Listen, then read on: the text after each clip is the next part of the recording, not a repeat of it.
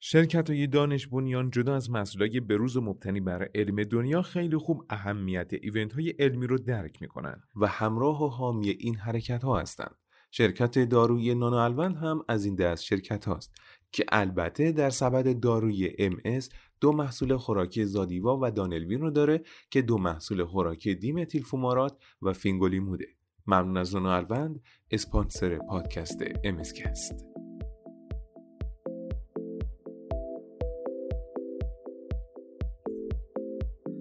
جز وصل تو دل به هر چه بستم توبه.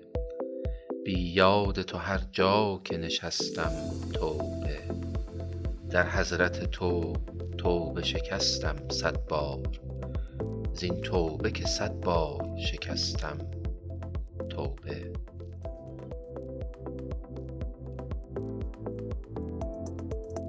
سلام به 15 همین اپیزود از امسکست خوش اومدید. در این اپیزود قرار در خصوص ادامه treatment optimization Canadian group صحبت کنیم و بی معطلی دعوت می‌کنم همراهمون باشین.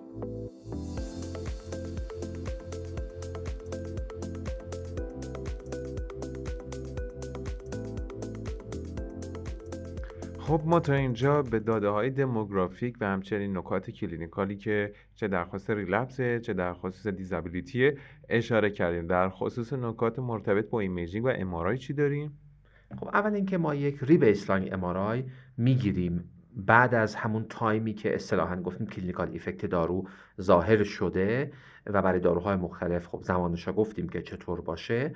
بنابراین ما یه re-baseline MRI می‌گیریم و بعد از اون MRI سالیانه می‌گیریم که خب بر اساس پروتکل هایی است که قبلا در مورد MRI راجع صحبت کردیم. لزومی نداره که ما حتما cervical MRI بگیریم مگر اینکه relapse cervical داشته باشیم. لزومی نداره که ما حتما با gad بگیریم و قبلا به تفصیل راجع به این قضیه صحبت کردیم. در مورد سکانس های انتخابیمون باز recommendation Canadian group همون recommendation مشترکی که قبلا توسط مکنیمز و نیمز انتشار پیدا کرده را قبول می‌کنه.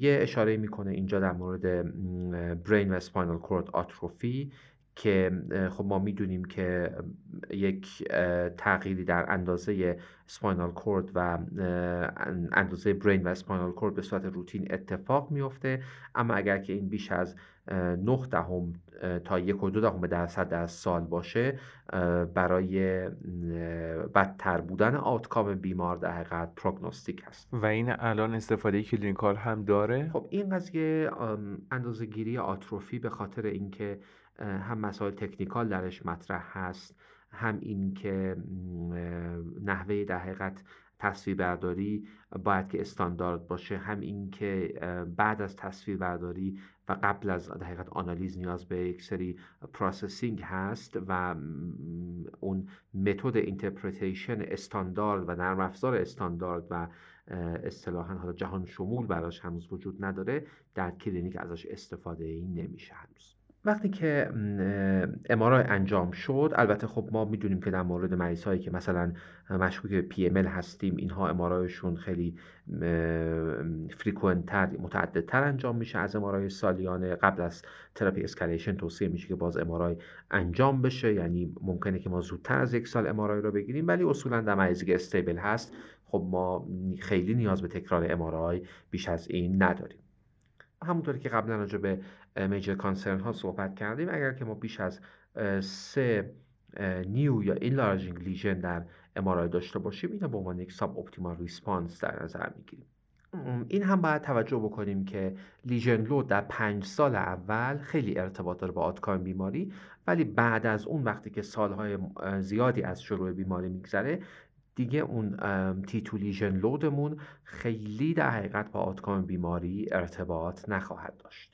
و همچنین مشخص نیست که در مورد spinal cord lesion ها اگر asymptomatic باشند اینها چقدر ارزش دارند در تغییر درمان لحاظ بشن. ولی فعلا توصیه ای که در recommendation Canadian group هست اینه که حتی یک spinal cord lesion جدید به عنوان major concern لحاظ بشه به خاطر اینکه spinal cord lesion ها با outcome بدتری همراه هستند در مورد criteria ی NEDA و MEDA که صحبت کردیم صحبت از cognition شد چه موردایی ما برای بررسی cognition در بیمار چک می‌کنیم؟ cognition بخشی هست که هنوز ما خیلی هم بهش توجه نمی کنیم هم در موردش consensus ی وجود نداره اما الان می‌تونیم بگیم که اولا cognition مریض بر اساس تست های مورد قبول باید که به صورت منظم و سالیانه مورد ارزیابی قرار بگیره. یکی از تست هایی که توصیه میشه symbol digit modalities test هست SDMT که به راحتی در کلینیک قابل انجام هست و برای screening cognitive impairment استفاده میشه در مورد بیماران MS در مورد SDMT کمی تغییرات تدریجی هست به همین خاطر ما توی baseline و بعد هر دو سال یک بار بهتره که تکرارش بکنیم. اون تا مسئله اینجا هست که ما هنوز نمی‌دونیم که آیا تغییر داروی disease modifying با بهتر شدن وضع cognitive واقعا همراه هست یا همراه نیست و در چه شرایطی این اتفاق میفته به همین خاطر هنوز توصیه نمیشه که treatment optimization بر اساس تغییرات cognitive در موردش تصمیم گیری بشه. و خب مشکل اینجا هست که ما می‌دونیم که حتی در مریض های RIS حتی در مریض های CIS دومین های از کاگنیشن مثل information processing speed مثل executive function مثل verbal fluency و خود مموری اینها تحت شعا قرار می گیرن همونطوری که اشاره شد خب بررسی های cognitive هر دو سال یک بار بهتره که تکرار بشه. در کنار STMT تست دیگه تست BICAMS هست. Brief International Cognitive Assessment in Multiple Sclerosis که خب خیلی کاملتر و بهتر از SDMT می‌تونه که cognition رو ارزیابی بکنه در بیماران MS ولی خب حسن SDMT این هست که در عرض پنج دقیقه میشه که انجام بشه و تستی هست که sensitivity و reliability قابل قبولی هم داره. اگر که مریض در دو time مختلف SDMT ش چهار point بدتر شده باشه از نظر clinical برای ما اهمیت داره. البته باید توجه بکنیم که cognitive performance بیمار به fatigue به اختلالات mood به anxiety به داشتن نداشتن اسپاسم و درد sleep disorder ها مشکلات language می‌تونه که در حقیقت ارتباط داشته باشه و می‌تونه که اونها یا بعضی از داروهایی که حتی مصرف می‌کنه روی نتایج SDMT اثر مخدوشگر داشته باشه. حالا ارزش این چی هست وقتی ما در کلینیک عملا بر اساس این تصمیم گیری نمی کنیم این که ما می‌دونیم که در relapse های clinical و در عود بیماری SDMT تغییر می‌کنه یا cognitive function بیمار تغییر می‌کنه. بنابراین اگر ما در دو تا بررسی دیدیم که وضعیت بالینی وضعیت cognitive بیمار به وضوح بدتر شده اینجا یک آلارم هست برای ما که یک MRI مجدد انجام بدیم یا بیمار از بالینی بررسی بکنیم و ببینیم که آیا سایر معیارهای پیشرفت عود یا MRI activity را می‌تونیم پیدا بکنیم یا نه و اون وقت بر اساس اون میایم و یک treatment optimization انجام میدیم اگر ما یک impaired cognition داشته باشیم در مریض که متوجه بشیم که نیاز به اقدامات بالینی داره چه درمانی رو بهش پیشنهاد میدیم؟ خب ببینید علیرغم همه مطالعاتی که وجود داره و اثر داروهای مختلف در بهبود عملکرد cognitive دارن نشون میدن ما هنوز نمی‌دونیم که واقعا از نظر cognition کدوم دارو نسبت به داروهای دیگه ارجح هست؟ به همین خاطر هست که فعلا نمیشه بر اساس cognition مریض صرفا یک دارو بهش پیشنهاد کرد. اگر ما اومدیم و دیدیم که مریض هر علامتی از response نامناسب داره اون وقت میایم طبق روال معمول براش تصمیم می‌گیریم. پس هر کدوم از این شرایطی که صحبتش شد اتفاق افتاد ما برای optimize کردن درمانمون سطح دارو را به یک سطح بالاتر می‌بریم درسته؟ تقریبا همیشه اینطور هست که ما escalation انجام میدیم یعنی میایم بیمار را روی یک دارویی که efficacy بالاتری هست می‌بریم در موارد معدودی هست که ما وقتی که treatment response نداریم می‌تونیم که اصطلاحا lateral switch انجام بدیم که بیایم دارویی با مکانیسم متفاوت انتخاب بکنیم. مثلا وقتی هست که بیمار به خاطر عدم تحمل دارو استفاده نمی‌کنه یا به خاطر safety ما مجبوریم که دارو رو عوض کنیم. البته در این موارد هم توصیه میشه که باز نگاهی به پروفایل بیمار بکنیم وقتی من دارم دارو قطع می‌کنم. اگر که هر علامتی از ریسک بالاتر داره بیمار و من می‌خوام داروی اولش قطع بکنم ولی این قطع دارو به خاطر در حقیقت بدتر شدن سیر بیماری نبوده حالا که من می‌خوام دارو رو قطع بکنم اگر که من احتمال میدم که بیمار ریسپانس کمی داشته باشه فرصتی هست که خب من بیام یک دارویی با افیکسی بالاتر رو هم انتخاب بکنم. یک سری concern های دیگه هم هست که موقع therapy switch یا escalation من لحاظ می‌کنم. یکی اینکه خب washout period دارو چقدر هست؟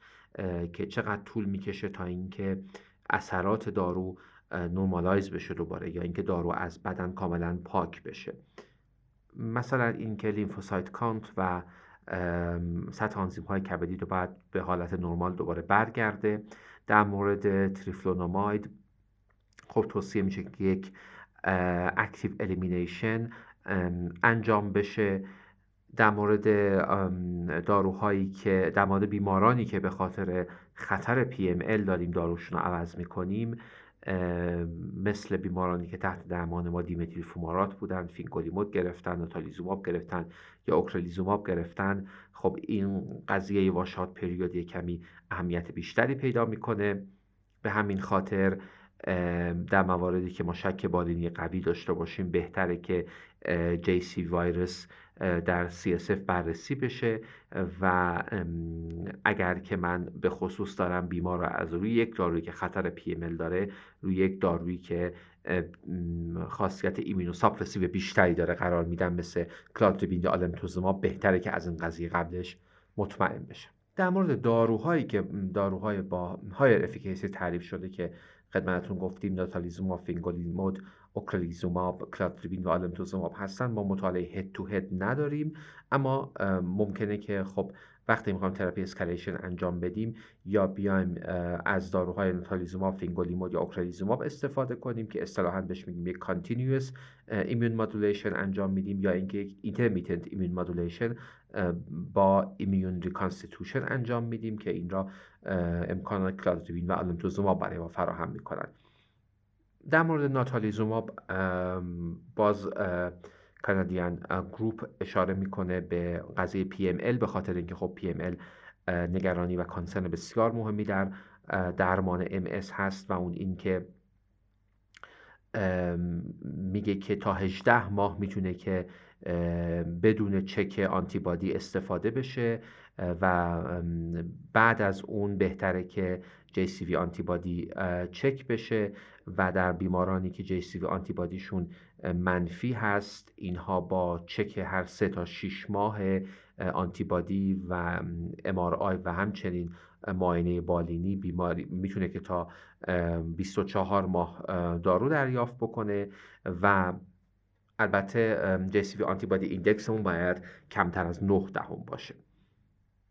البته ما برای کاهش ریسک PML می‌تونیم که به جای اون dosage هر چهار هفته از دوزاژ 6 تا 8 هفته 300 میلی گرم استفاده کنیم و مطالعات نشون دادن که این در حقیقت timing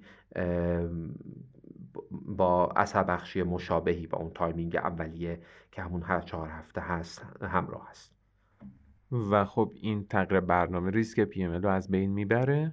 نه با بیمارانی که تحت این در حقیقت درمان اصطلاحا extended interval dosing بودن هم PML گزارش شده ولی خب ریسکش کمتر هست.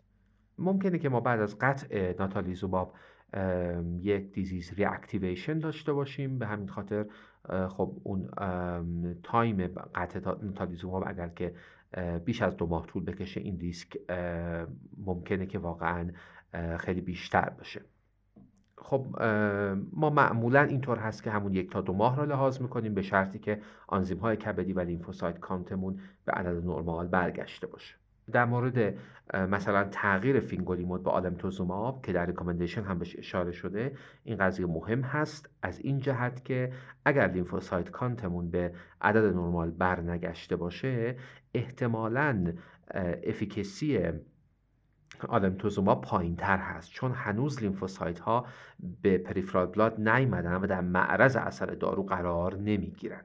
یه اشاره ای حالا اینجا باز البته به داروهای مختلفی در recommendation اشاره شده که من خیلی وارد جزئیاتش نمیشم اما autologous hematopoietic stem cell transplantation که ما در سالهای اخیر خیلی زیاد داریم ازش میشنویم می‌تونه که برای بیمارانی که اینها course های rapidly evolving MS دارند در سالهای اولیه بیماری استفاده میشه. در مطالعات مختلف از 18 تا حتی 30 سال بعد از شروع بیماری هم برای بیماران استفاده شده و نتایج خوبی هم به دست اومده. data های اولیه میگه که بیمارانی که در سیر درمان اولیهشون به داروهای disease modifying treatment پاسخ خوبی نداشتند اگر که به در درمان با autologous hematopoietic stem cell تغییر پیدا کنن اینها احتمالا بیمارشون بهتر کنترل میشه تا بیایم داروی دیگری رو امتحان بکنیم.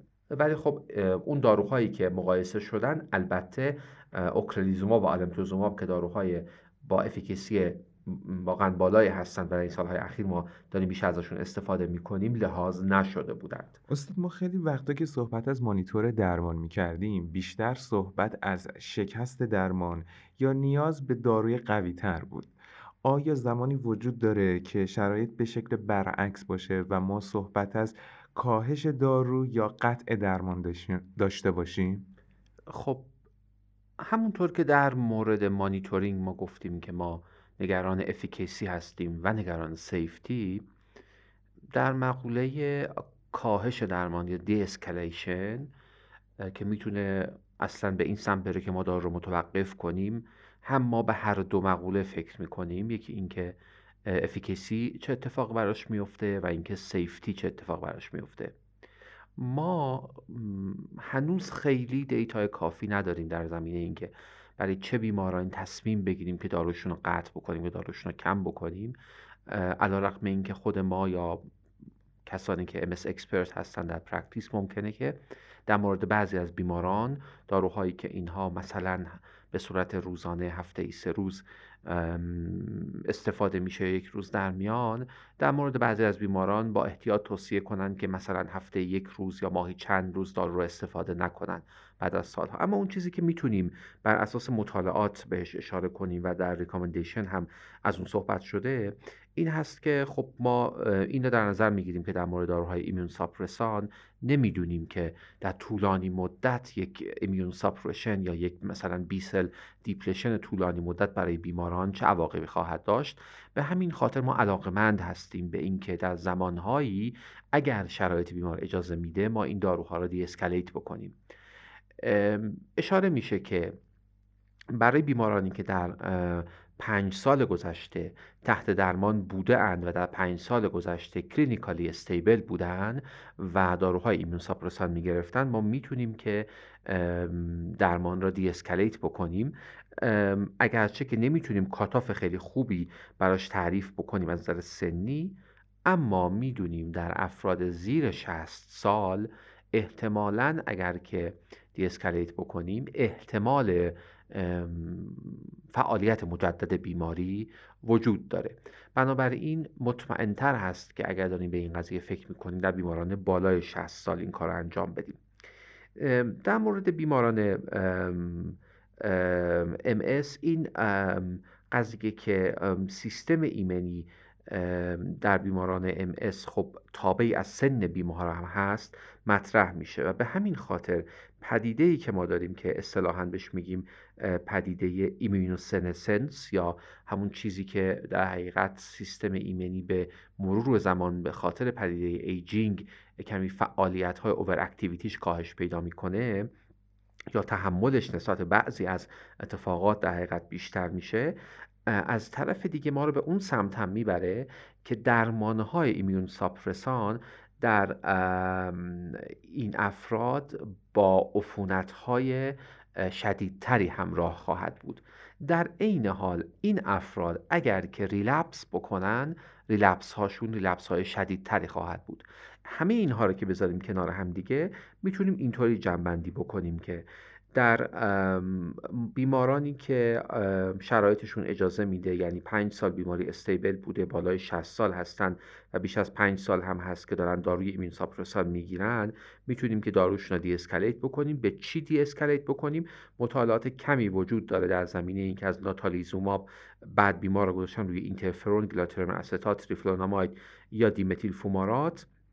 و در این موارد توصیه میشه که حتما close monitoring انجام بشه هر 6 تا 12 ماه بیمار معاینه بالینی بشه و به صورت سالیانه MRI انجام بشه و اگر هر لحظه علامتی از فعالیت بیماری دیدیم مجدد برای بیمار درمان قویتر آغاز بشه و در زمینه قطع درمان چطور؟ حالا همین را ما می‌تونیم که کمی بست بدیم برای قطع درمان و اینطور توصیه میشه که خب ما می‌دونیم باز در افراد بالای 60 سال که اینها برای 5 تا 10 سال در مطالعات مختلف متفاوت هست بیماریشون استیبل بوده و عموما اینها بیمارانی هستند که مثلا در clinical trial ها بودن clinical trial ادامه ندادن یا خودشون درمان رو قطع کردن و بعد follow up شدن. ما مطالعه ای که به صورت active درمان بیمار رو قطع کرده باشیم بدون هیچ دلیل دیگری و بعد بیایم follow کرده باشیم خب در این زمینه نداریم.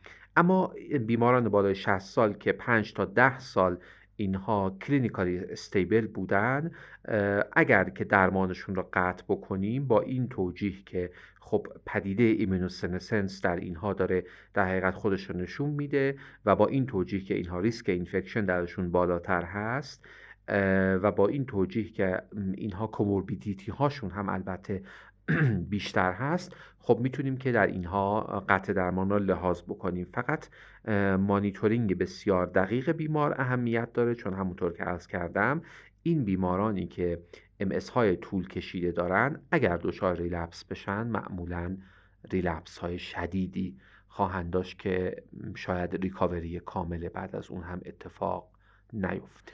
ممنون. و اینکه تا اینجای مقاله که پیش رفتیم الان یک سری صحبت از ورکاپ های قبل از شروع درمانه.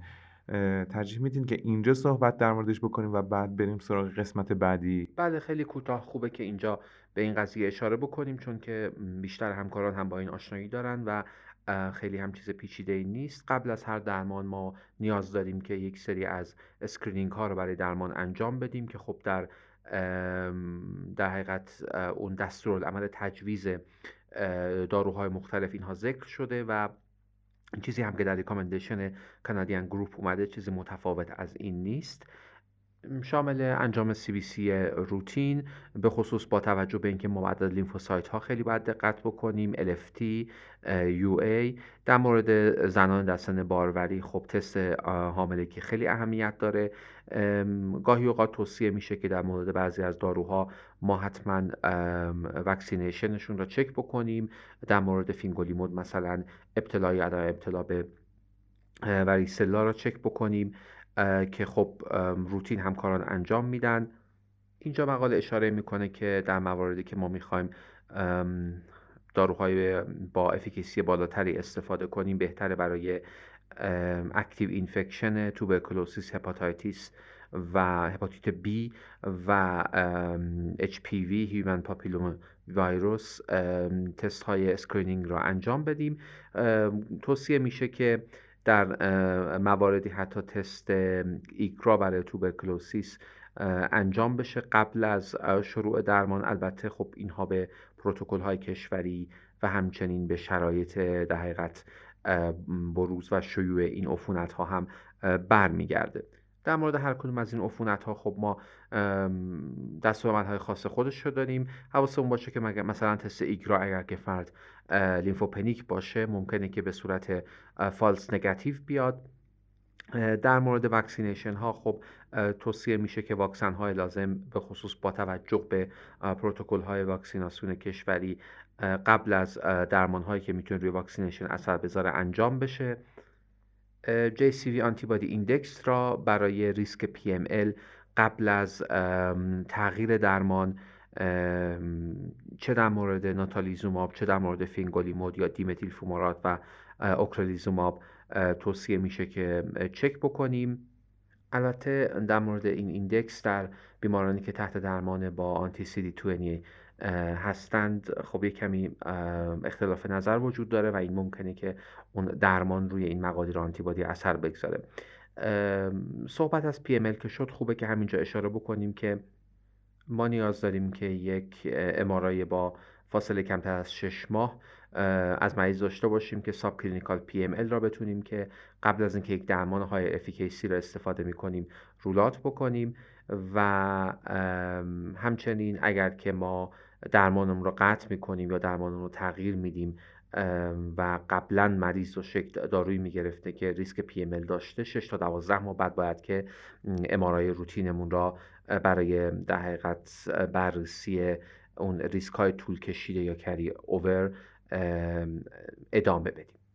اما قسمت بعدی دستورالعمل که خب برای ما در کلینیک هم خیلی جذابتر بحثی که راجبه درمان بیماران secondary progressive داره ارائه میده. در خصوص بیمارای SPMS همیشه احساس میشه که دست بسته است و نمیشه برای درمانشون کار متفاوتی انجام. آیا انجام داد. آیا در این مقاله توصیه به کار جدیدی شده یا دریچه در این خصوص باز شده؟ خب در مورد بیماران SPMS میگه که اینا از قبل هم ما استراتژیمون در حقیقت همین بود. اگر بیمار تحت درمان هست و داره به سمت SPMS شدن میره و یک اکتیو اینفلامیتوری دیزیز کورس داریم توصیه میشه که درمانش را ادامه بدین. در کانادا خب سیپونیمود در دسترس هست و approved هم شده به همین خاطر می‌تونیم که سیپونیمود را در مورد این بیماران در نظر بگیریم و در این guideline هم بهش اشاره میشه. اما در بیمارانی که اینها بدون علامت های از inflammation یا بدون علامت های از یک relapsing activity صرفا علامت های progression را دارند میگه که می‌تونیم که به قطع درمان فکر کنیم در مورد سویچ درمان هم همین شکله. دقیقا. بیمارانی که نیاز به سویچ داشتند و ما این سویچ را دیرتر انجام دادیم دیدیم که در سالهای بعد این خودش رو در سیر بیماری نشون داده. اگرچه بیماری کنترل شده بعد از سویچ کردن دارو escalate کردن دارو و شروع داروی موثرتر اما اون تأخیر در در حقیقت تغییر دارو تا سالها بعد در سیر بالینی بیمار خودش را نشون میده به این مفهوم که این بیمار EDSS متفاوت از بیماری داره که سویچ کردن یا escalation درش زودتر اتفاق افتاده. مسئله اینجاست که در مورد SPMS ما نمی‌دونیم که مریض های SPMS وقتی که در حقیقت وارد فاز progressive شدن آیا از ادامه درمان با یک داروی high efficacy سود می‌برند یا نمی‌برند؟ و اینکه اصلا ما نمی‌دونیم تا چه مدت بعد از اینکه مریض وارد فاز progressive شد و دیگه علامتی از relapse نداشت ادامه درمان قبلیش منطقی خواهد بود. ما حتی در مورد ناتالیزوماب در مورد آلمتوزوماب و در مورد فینگولیمود که داروهای در حقیقت potent ما هستند در درمان هم data یی نداریم که از این قضیه حمایت بکنه که ادامه درمان بیمار وقتی که وارد فاز progressive شد می‌تونه براش سودی داشته باشه. در خصوص ادامه درمان متوجه شدیم ولی برای چه افرادی پلن تغییر می‌کنه؟ ببینید اینجا هم اشاره می‌کنه که در مورد بیمارانی که اینا بیمارشون stable هست ادامه میدیم اما در مورد بیماران secondary progressive ی که activity دارن. activity به معنای اینکه relapse دارن یا MRI lesion جدید دارن یا MRI lesion فعال دارن یا T2 lesion در حال افزایش سایز دارن. در اینها وقت فکر می‌کنیم که یک درمان قوی تری که البته اثر روی progressive MS داشته باشه جایگزین بکنیم. مثل داروی سیپونیمود که گفتین تو کانادا approved ه بله سیپونیمود خب خیلی جاها الان داره استفاده میشه از یک clinical trial فاز 3 ما می‌دونیم که می‌تونه تا 21 درصد در disease progression سه ماهه بیماران اثر داشته باشه در مقایسه با placebo البته و با داروهای دیگه مقایسه نشده و طبیعتا خب نمی‌تونیم نتیجه بگیریم که اگر بیمار روی داروی دیگه هست و ما change ش کنیم روی سیپونیمود چه اتفاقی براش خواهد افتاد. و به همین خاطر فعلا هنوز در این زمینه guideline هم دستورالعمل خیلی واضحی نمیده که ما بیایم سیپونیمود رو جایگزین یک داروی دیگه ای که بیمار همین الان روش هست بکنیم. خب درخواست recommendation ی که کانادا group گفته این صادقه ولی برای بقیه جاهایی که دارن روی این مسئله کار می‌کنن هم همین صادقه. خب کلادریبین یک دارویی هست که توی کانادا هنوز approval نگرفته ولی در اروپا هست در آمریکا هم approval گرفته و در حال حاضر اگرچه که برای بیمارانی که progressive MS در حقیقت stable یا non-active دارن هنوز توصیه نمیشه اما احتمالا کلادریبین می‌تونه که برای مریض هایی که در فاز transition به secondary progressive MS هستند در حقیقت یک کاندید خوب محسوب بشه.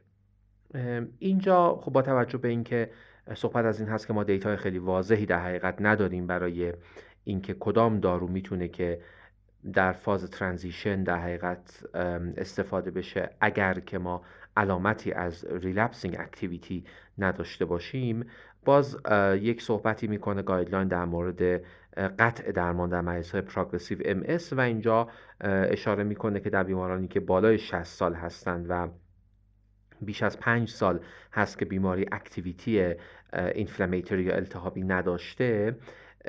میشه که اگر بیمار و پزشک تصمیم مشترک در این زمینه بگیرن داروشون قطع بشه. البته اشاره می‌کنه که حتی اگر که دو سال هم بیمار استیبل باشه گاهی اوقات می‌تونیم که این کار انجام بدیم. البته مسئله این هست که ما باید توجه داشته باشیم که به هر حال بیمار روی درمان استیبل هست. و یک subclinical inflammatory activity هم ممکنه که وجود داشته باشه. و ما stability بیمار را بیشتر بر اساس EDSS داریم قضاوت می‌کنیم و ممکنه که ادامه درمان اگر که ما شاخص های دیگه رو لحاظ بکنیم از جمله فعالیت اندام فوقانی از جمله quality of life مریض یا اینکه score مریض روی MSFC خب شاید کماکان بیمار از ادامه درمان سود ببره. در مورد مریض های PPMS احتمالا ما نگرانی کمتری داریم. وقتی صحبت از MS میشه بحث گروه های خاص یه بحث ویژه و جدیه. در این مقاله آیا به گروه های خاص و کلا در جندر به مثلا فیمیل یا میل بررسی خاصی انجام شده و توصیه خاصی داشته؟ در مورد خانم ها که خانم های در سن بارداری ما بیشتر ترجیحمون این هست که در زمان بارداری دارو رو قطع بکنیم. اینجا هم به همون قضیه اشاره میشه. بنابراین برای اینکه مطمئن بشیم که مریض دچار یک پست پارتوم ریلپس نمیشه چون می‌دونیم که در زمان بارداری بیشتر موارد امس بیماری در فاز خاموش میره. خب اگر که بیمار چند ماه قبل از اقدام بارداری بیماریش استیبل باشه و دارو مصرف کرده باشه احتمال در حقیقت پست پارتوم ریلپس کاهش پیدا می‌کنه.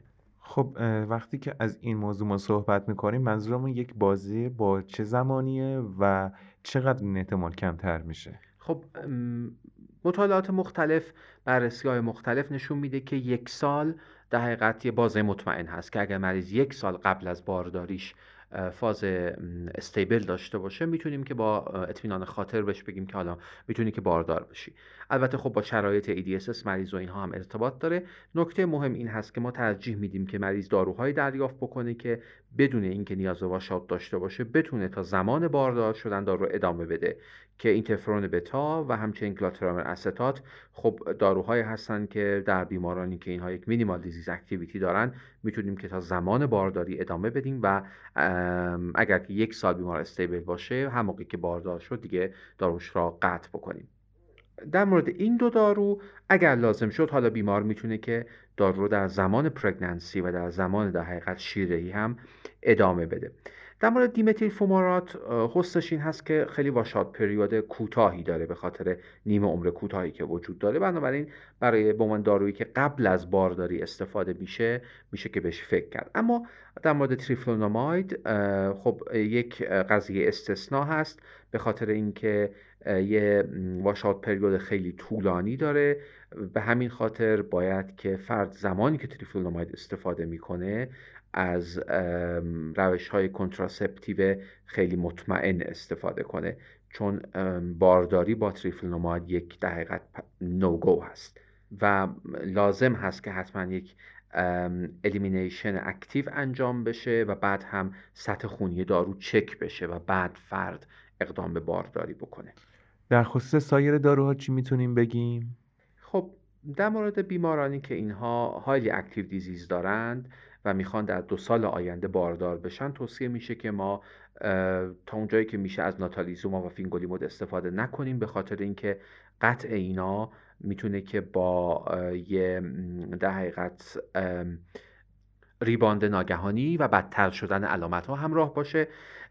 به همین خاطر توصیه میشه که ما در مورد بیمارانی که اینها قصد بارداری دارن در عین حال بیماریشون اکتیو هست از داروهایی که طول اثر بیشتری دارن و زمان اثر بیشتری دارن مثل کلادریبین، آلمتوزوماب یا اوکرلیزوماب و یا ریتوکسیماب استفاده بکنیم. چه جالب. بعد پلن درمانی به چه شکل خواهد بود؟ ببینید بیمار اینطوری هست که بعد از تا چهار ماه بعد از اینکه آلمتوزوماب گرفته یا شیش ماه بعد از اینکه کلادریبین گرفته یا اوکرلیزوماب گرفته اقدام به بارداری نکنه. در مورد ریتوکسیماب هم همینطور هست. خب البته ریتوکسیماب داروی روتینی در کانادا نیست. به همین خاطر در گایدلاین ازش صحبتی نشده. ما هم چون الان داریم هولوش همین دست از صحبت می‌کنیم من ترجیح میدم که حالا وارد این بحث نشم.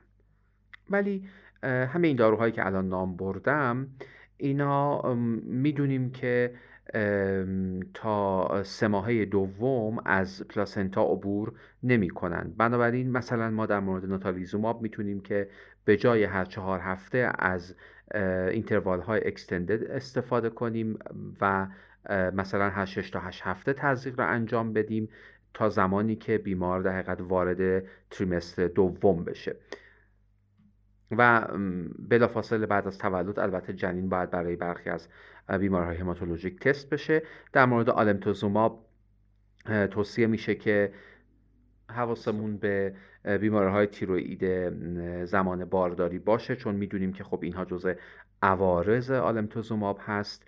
در مورد میتوکسانترون و سیکلوفوساماید که خب الان دیگه این سالها خیلی کمتر ازش استفاده میشه باید حواسمون باشه که در زنان در دوره باروری ازش استفاده نشه و بارداری با این داروها ممنوع هست. همینجا اشاره بکنیم به relapse های زمان بارداری که حتی‌الامکان relapse ها اگر disabling باشن ناتوان کننده باشن درمانشون می‌کنیم.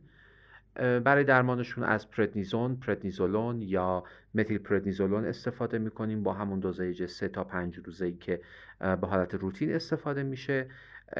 و در سه ماهه اول بارداری حتی امکان باید که این داروها داده نشه. در مورد اون رژیم هایی که قبلا توصیه می‌شد که بیمارانی که اینها بیماری اکتیو داشتن و بعد باردار می‌شدن و بعد مجبور بودیم که داروشون رو قطع بکنیم از پالس های ماهیانه یا IVIG ماهانیانه استفاده بکنیم خب برای این الان دیگه data هایی که این قضیه رو support بکنه واقعا نداریم و توصیه نمیشه. در relapse های خیلی شدید یا مقاوم به درمان می‌تونیم که از plasma exchange در زمان بارداری استفاده کنیم. و در خصوص زمان شیردهی چطور؟ مثل زمان pregnancy خواهد بود؟ ما می‌دونیم که تا 6 ماه exclusive breastfeeding می‌تونه که اثر محافظتی داشته باشه برای relapse های postpartum و بعد از اون دوباره relapse ها rate ش افزایش پیدا می‌کنه. بنابراین جایی که activity بیماری اجازه میده ما بیمار را تشویق می‌کنیم به اینکه breastfeeding داشته باشه. اگر که بشه بیمار تحملش رو داشته باشه fatigue نداشته باشه و activity بیماری هم به ما اجازه بده خب شروع مجدد دارو را شش ماه بعد از زایمان به تعویق میندازیم.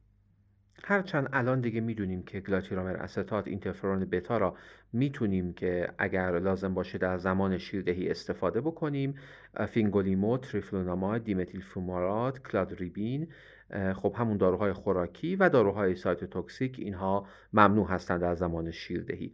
ocrelizumab و natalizumab صرفا برای بیمارانی که واقعا بیماری های خیلی فعال داشتند و اینا postpartum relapse های واضح داشتند یا ناتوان کننده داشتند می‌تونه که استفاده بشه به خاطر اینکه اینا خیلی زود اثر clinical خودشون نشون میدن و در عین حال ترشحشون در شیر مادر بسیار بسیار اندک هست. اگر به هر دلیلی مادر تصمیم نداره که شیر بده یا به هر دلیل دیگری contraindication براش وجود داره خب ما از soon as possible درمان با داروی DMT را آغاز می‌کنیم. خیلی ممنون. حالا صحبت از مادر بود. برسیم به pediatric و اطفال. در خصوص تشخیص که فرمودید که در recommendation گفتن تشخیص مثل بالغین شده. در خصوص پلن درمانی چه تغییراتی داشتیم خب ما یک ترمی داریم تحت عنوان پدیاتریک آنست ام در سالهای گذشته خیلی اطلاعات دقیق ازش نداشتیم. الان می‌دونیم که کرایتریایی که ما برای تشخیص MS در بالغین استفاده می کردیم به همون ارزش می‌تونه که در اطفال هم مورد استفاده قرار بگیره. تقریبا تمام داروهایی که در بالغین استفاده شده در اطفال به صورت حالا مطالعات با اندازه کوچکتر انجام شده و می‌دونیم که اینها در اطفال هم قابل استفاده هستند. اگرچه که بروز ام در سنین قبل از بلوغ واقعا چیز شایعی نیست اما ما باید به در حقیقت موارد خیلی اساسی در درمان اطفال توجه داشته باشیم به خاطر اینکه می‌تونه که کمی روند بیماری در اطفال و نوع presentation شون با بالغین متفاوت باشه.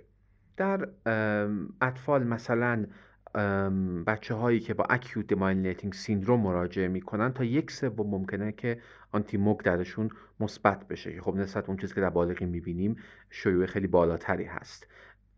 و به همین خاطر با توجه به اینکه خب دیگه ما اون وقت با یک آنتی موگ سیندروم در حقیقت مواجه هستیم نه یک ام قضیه کمی متفاوت میشه. بنابراین در همه بچه ها باید به این فکر کنیم که آنتی موگشون را چک بکنیم چون دیگه در حقیقت ما داریم تشخیصی بجز تشخیص ام را برای اینها مطرح می‌کنیم.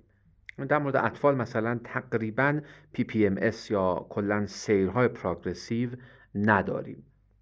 اما به هر حال در مورد اطفال هم قویا توصیه میشه که از soon as possible درمان را شروع بکنیم. همونطور که در مورد بالغین توصیه میشه. همونطور که گفتم تقریبا همه داروهای MS اطفال امتحان شده اما clinical trial فاز 3 فقط یک مطالعه داریم که اخیرا چاپ شده و به مقایسه اینترفرون بتا و fingolimod پرداخته و superiority fingolimod را نسبت به اینترفرون بتا در کنترل سیر بیماری نشون داده.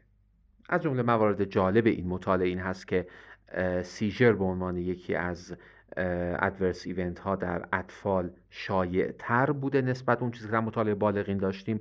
به همین خاطر در مورد اطفالی که ما روی درمان fingolimod گذاشتیم باید حواسمون بیشتر به seizure به عنوان یک عارضه جانبی باشه. در مورد lifestyle هم باز همون قضیه بالغین هست. ویتامین دی توصیه میشه که بالا نگه داشته بشه smoking smoking passive باز در سیر بیماری اثر داره اثر منفی داره. obesity خب اثر منفی داره. توصیه میشه که وزن بیمار حتما کنترل بشه. حواسمون به تغییرات cognitive بیمار باید باشه. چون که خب بیماری خیلی زودتر شروع شده. ممکنه cognitive reserve بیمار تا زمان بعد از بلوغ به شدت کاهش پیدا کنه. به همین خاطر این قضیه باید حتما مانیتور باشه. و نکته دیگه این که ما باید حواسمون باشه در مورد اطفال اگر داروها تداخلی با سیستم هورمونی دارن خب در مورد اطفال این قضیه critical تر هست. چون که هنوز فاز رشدشون تکمیل نشده. ممکنه که هنوز به puberty کامل نرسیده باشن. بنابراین در این موارد باید که مانیتورینگمون دقیق تر انجام بشه. خیلی ممنون. واقعا مقاله جامع و جالبی بود و خب جا داشت بعضی جاها حتی به بیشتر بهش صحبت کرد ولی خب می‌دونستیم دیتیل گفتنه از اصل مطلب شاید دورمون کنه. استاد اگر که مطلبی در خصوص جمعبندی یا ریکامندیشن در خصوص مقاله دارید بفرمایید. خب ببینید پیام مقاله خیلی پیام متفاوتی از اون چیزی که ما الان در دنیای MS می‌شناسیم نیست. نهایتا اینکه ما می‌دونیم که باید که در کوتاهترین زمان ممکن درمان رو شروع بکنیم. ما می‌دونیم که یک در حقیقت stratification برای prognosis بیمار باید انجام بدیم و بر اساس اینکه بیمار در چه category قرار می‌گیره نوع درمان را برای بیمار انتخاب بکنیم. اونهایی که خب بیماری های mild to moderate دارن متفاوت درمان میشن نسبت اونهایی که بیماری highly active یا aggressive دارن. و اینی که خب هر چقدر که ما زودتر بتونیم پاسخ suboptimal بیمار را تشخیص بدیم یا پیشگویی بکنیم و درمان را در حقیقت به درمان مناسب تر change بکنیم در outcome بیمار اثر مثبت می‌گذاره. حالا همون approach که قبلا هم معرفی شده بود یعنی اینکه یا بیایم escalation پشت escalation تا اینکه بیمار به یک stability برسه یا اینکه بیایم induction برای یک فاز کوتاهی انجام بدیم و بعد بیایم درمان رو de-escalate بکنیم در زمانی که بیماری فاز stable پیدا می‌کنه باز اینجا هم بهش اشاره میشه. البته خب کماکان به خاطر اینکه ما مطالعه head-to-head ی نداریم نمی‌تونیم که واقعا مطمئن بشیم که از یک دارو به یک داروی دیگه چقدر داریم ریسک کنترل بیماری را کم یا زیاد می‌کنیم. و ما می‌دونیم که خب بنابراین باید که از هر مریض در حقیقت یک پروفایل خاص داشته باشیم بر اساس اون پروفایل تصمیم بگیریم. criteria های NEDA no evidence of disease activity شاید خیلی practical نباشن در این زمینه و ما برای هر مریض باید به minimal evidence of disease activity در حقیقت فکر بکنیم. بر همین اساس ما بیمار رو در نظر می‌گیریم عوارض جانبی دارو شرایط بیمار قصد بارداری داره یا نداره قبلا چه دارویی مصرف می‌کرده آیا تغییر دارو به خاطر efficacy پایین بوده آیا به خاطر adverse event ها بوده و اینکه اینکه ما هنوز یک سری از چیزها را در مورد MS نمی‌دونیم و نمی‌تونیم که در حقیقت دستورالعملی براش بدیم. از جمله اینکه مثلا ما چه فاکتورهایی دقیقا داره روی treatment response اثر می‌ذاره؟ اینی که بهترین treatment strategy برای مریض واقعا چی هست؟ اینی که چقدر زود یعنی از با چه threshold ی از disease activity و چقدر aggressive ما باید که treatment escalation رو انجام بدیم که واقعا مطمئن بشیم که این داره روی progressive neurodegeneration بیمار اثر می‌ذاره نه اینکه صرفا داره از relapse ها در جلوگیری می‌کنه. و امیدواریم که در آینده بتونیم بر اساس پاسخ به این سوال ها ما یک توصیه هایی داشته باشیم که بیشتر personalize باشه و به optimization دقیق تر درمان بر اساس شرایط هر فرد کمک به پایان اپیزود 15 هم رسیدیم. امیدوارم که مطالب براتون مفید بوده باشه. لینک مقاله در description اپیزود موجوده. ما رو به همکاران خودتون معرفی کنید. زمستان 1400 MScast